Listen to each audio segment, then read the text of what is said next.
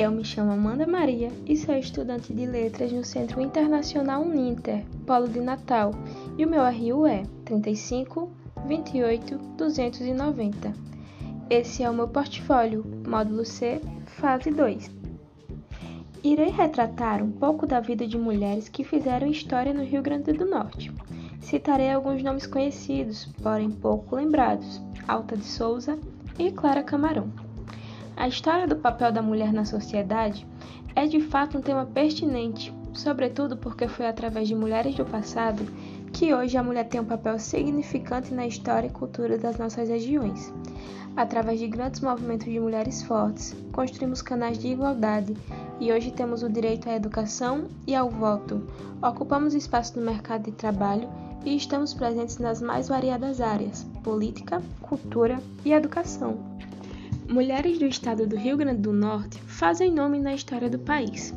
No dia 12 de setembro de 1876, nascia na cidade de Macaíba, Alta de Souza, poetisa brasileira da segunda geração romântica, conhecida como ultrarromântica ou byroniana.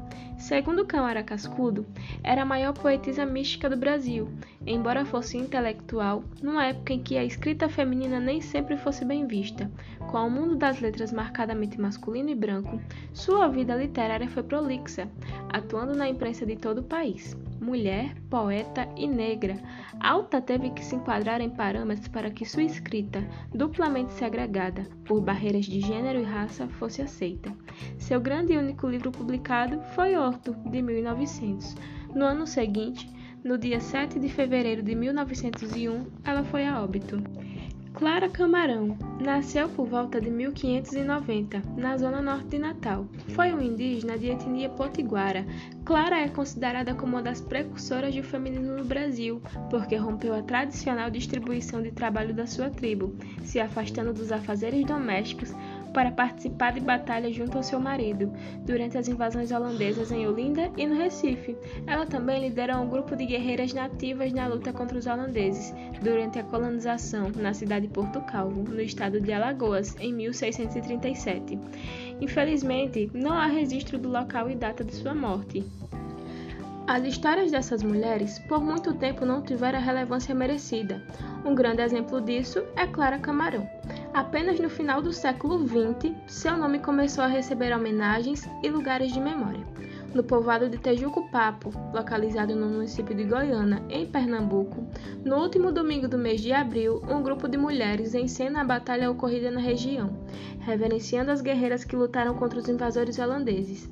As apresentações, que acontecem desde 1993, são realizadas pela Associação Grupo Cultural Heroínas de Tejucupapo.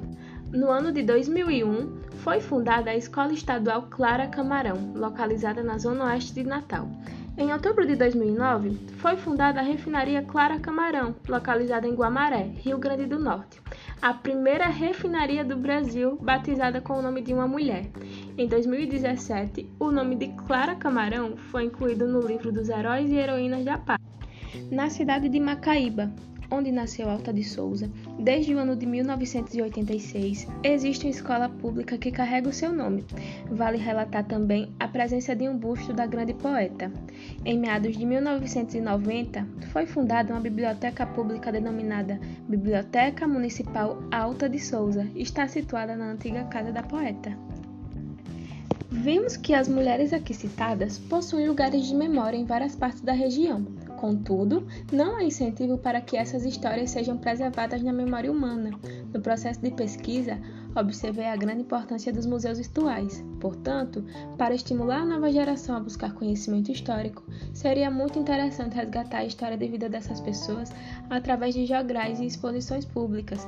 Estimular a juventude a conhecer, participar e ter voz ativa é essencial para manter a história viva. Pesquisar sobre o patrimônio histórico e cultural da minha região é fascinante, porque nos leva a conhecer e refletir sobre a importância de manter tais histórias vivas, histórias que são fontes de conhecimento e inspiração para as próximas gerações. Finalizo aqui agradecendo a todos os ouvintes e pedindo encarecidamente que deixem o feedback de vocês. Obrigada!